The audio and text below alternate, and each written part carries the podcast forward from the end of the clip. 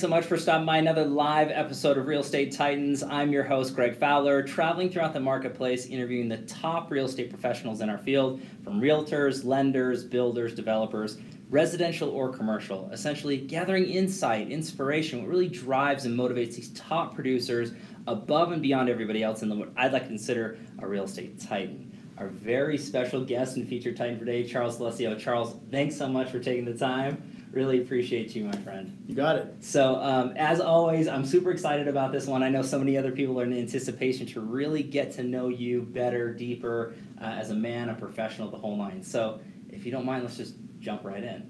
Let's do it. Cool. So tell everybody a little bit about yourself, Charles. Well, I'm married. I got a beautiful daughter at home, and I have kind of a secondary family, which is my real estate family, whether it's agents in my office or agents that I interface with out in the world.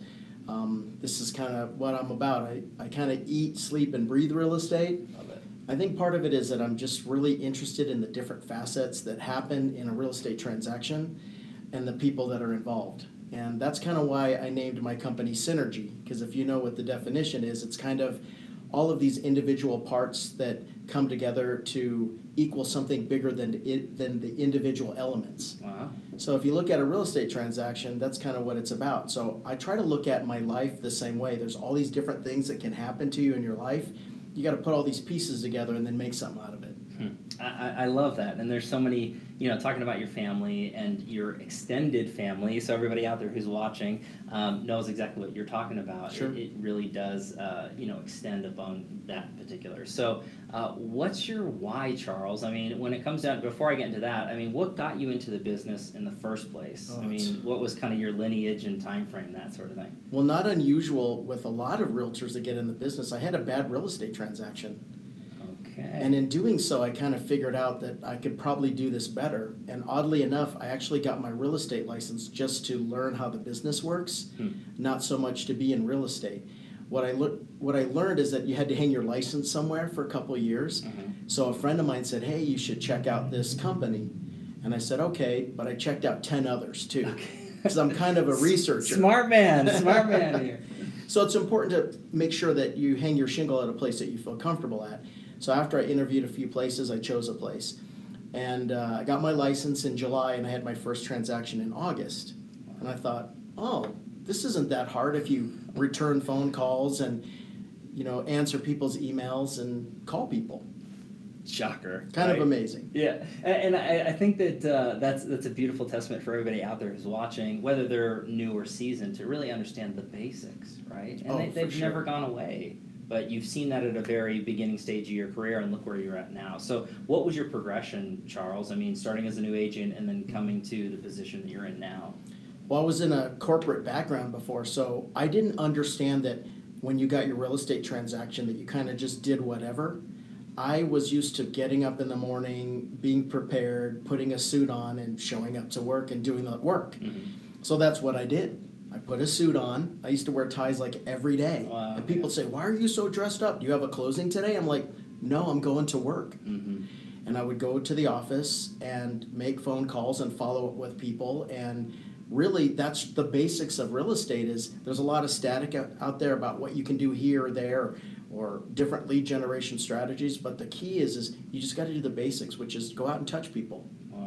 Love that. And there's so many takeaways for everybody out there, so hopefully you're paying attention to that. So, Charles, in your progression of your career, and again, I kind of jumped the gun earlier, but what is your why? What motivates you to do what you do to the level that you do it at? Well, I think that intrinsically, I just want to help people. And I've been in positions where, like all of us have, where I've been taken advantage of. But for whatever reason, it hasn't stopped me from wanting to reach out and help people. And I just feel like God gave me a few tools, as he gives to all of us, and I just try to accentuate those tools. I often say to my agents, God didn't put me here to be a realtor, he put me here to help people. And I just use real estate as that vehicle to meet people and help them. And sometimes I can't help them, but I try really hard to help them. Okay. And so that's kind of my big why is we all have a purpose. I think that's what my purpose is, at least for the last 16 and a half years. That's what I thought my purpose was. Just a little bit of time. So that's what I've been kind of pushing. Okay, and I think that that speaks volumes for your reputation in the community, not just with other professionals, but the consumers, your clients, and a part of your extended family, if you will.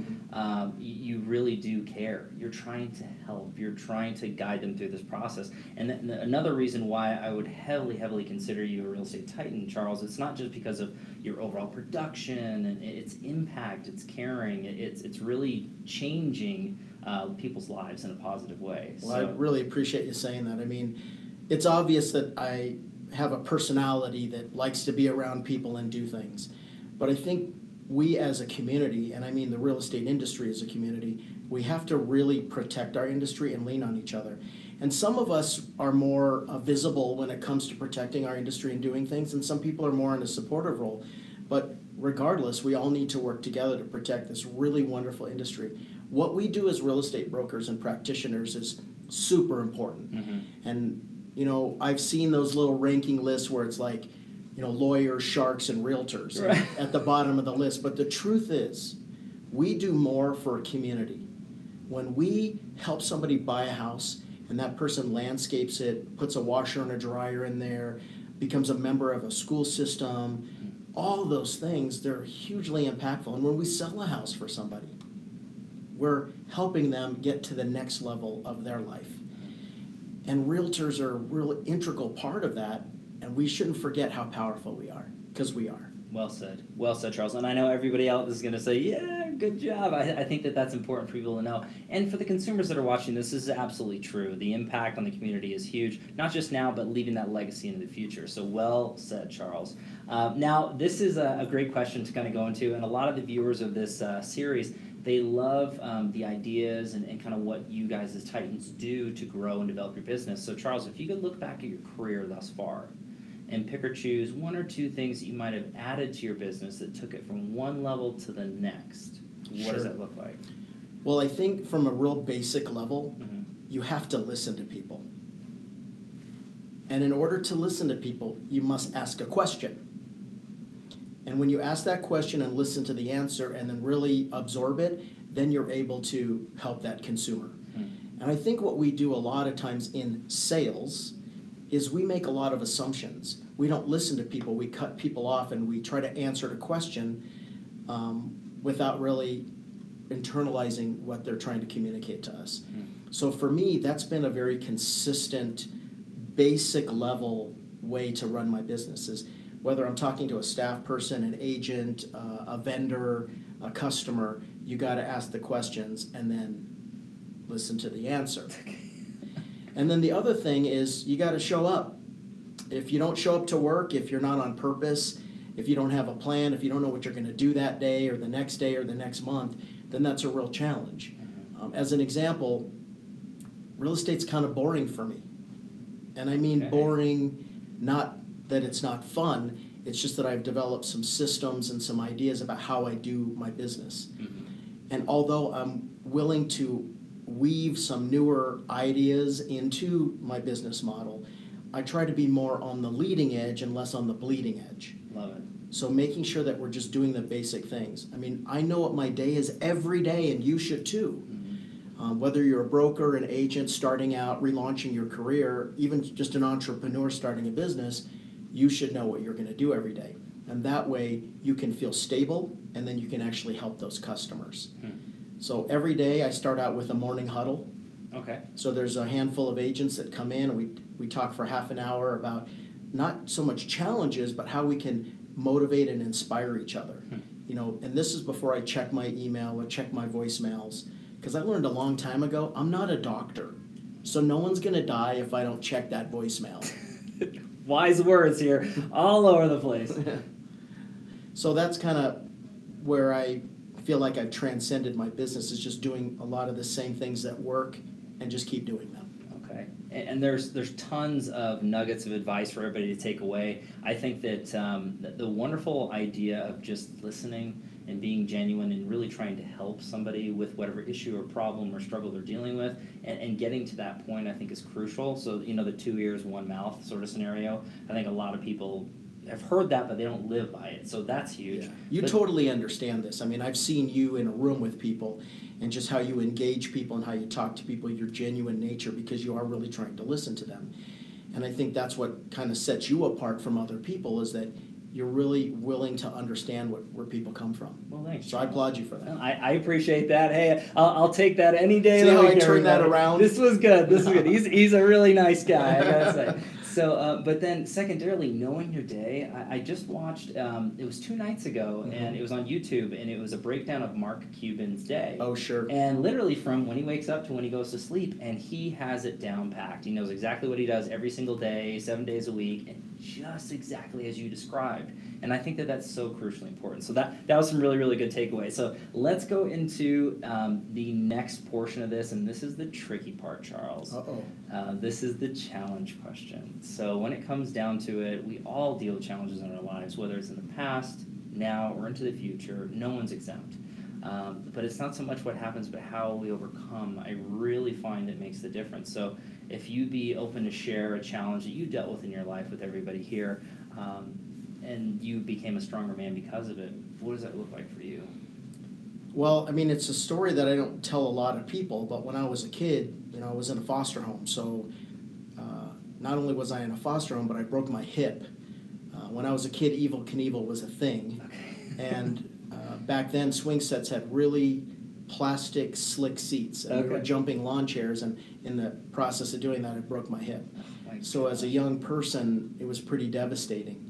And I remember being in a body cast, and I remember not being immobile, and I remember having to be homeschooled and all that stuff. And it was very terrifying and frustrating at the same time, because you can't walk around and you're just having some real challenges. And I remember the kids playing football in the street, and I was sleeping on a couch that was right by a door, so I would always want the door open so I could hear what was going on outside. Wow. And when I got that body cast off, I wasn't able to walk. So I kind of had to scooch around. And so basically what I'm trying to say is that I went through all these different elements of frustration and challenge and being in strange homes and so on and so forth. But the progression happened because I was patient. Mm-hmm. Although as a kid, it was really hard to be patient. But I look back now and remember how patient I really was, because those kids that I listened to in the street playing Nerf football, I sat out there once I was able to get my body outside, and I sat on the curb and I, you know, just watched them play and got to know them.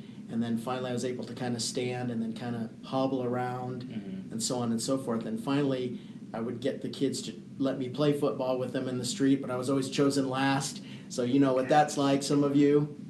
And as I got older, and I realized that I didn't need to use that as an excuse for frustration or being powerless. I used it as an opportunity to say, you know what, something bad happened to me, I overcame it, and I was able to get to the next level. Mm. And believe it or not, I'm only 5'7", but I played high school and college football. Love it. And I worked hard. I held many positions on the team. I was the holder for extra points and field goals. I was a punt returner, I was a kick returner, and I was a starting wide receiver. Wow. So I'm a testament of things can happen to you, but then you can learn from them and get to the next level. And Greg, let me tell you, yeah. Everyone has these things. Your pain and frustration and past is your past, not mine. Right. So your pain that you went through, or anyone goes through, is their thing, no matter how big or small. And we just have to understand that things are gonna happen to us, but you gotta overcome them. But nothing helps you overcome them faster than when you have a good family. Well said, Charles. And you know, there's so much for people to learn and take away from that. And I know that a lot of people watching, that's going to hit them hard, because whether it's physical ailments, or if it's family loss, or if it's financial struggles, it is there. But you, as a young boy, dealing with something like that, a lot of them would just say, forget it, you know, defeat them, that sort of thing, change a path. You literally said, forget it. I'm going to play football, and I'm going to play it to the high school and college level. I'm not going to let anything slow me down. And I think that that's the message that everybody really needs to take away. We're all powerful. I mean, that's one of my favorite words, is powerful. Inside yourself is the ability to overcome challenges. I'm not saying forget what happened. I'm not saying not be sad or angry or frustrated. I'm just saying that ultimately you can dwell on things forever and live in the past, or you can say, I'm learning from this past and I'm going to be powerful and I'm going to move forward. Love it. That's how you do it. Yes. Thanks so much for sharing that, Charles. I know it's not easy to do. So everybody, hopefully they appreciate that. So let's go a little bit softer. This is actually one of my favorite questions. So if you could go back in time and give your young self a piece of advice or two in any stage of your life, it could be a year ago, it could be young Charles. Sure. What does that look like for you? What would you say to yourself? That's a very interesting question. I'm going to kind of say something funny, but you're going to follow me here. As a young person, I would tell men especially, talk to girls more. Okay. Elaborate, Charles. Give everybody what you're going for. Talk to girls more. Here's why. The ability to make relationships with people, to have rich relationships with people, requires some dialogue. And the hardest people to do that with is girls. Sure. When you're a young person, girls are very mysterious. Well, they kind of still are. But, but they're very mysterious and they're kind of almost unapproachable. And young men have a tendency to be fearful about that. But the truth is that some of my strongest, richest relationships are with other women. Mm-hmm. Whether it be a staff person, whether it be a friend of mine, whether it be, you know, somebody I went to high school or college with, these relationships that I had with women taught me to be a little bit more nurturing, mm-hmm. a little softer, a little bit more understanding, a little bit more organized, a little bit cleaner. Sure.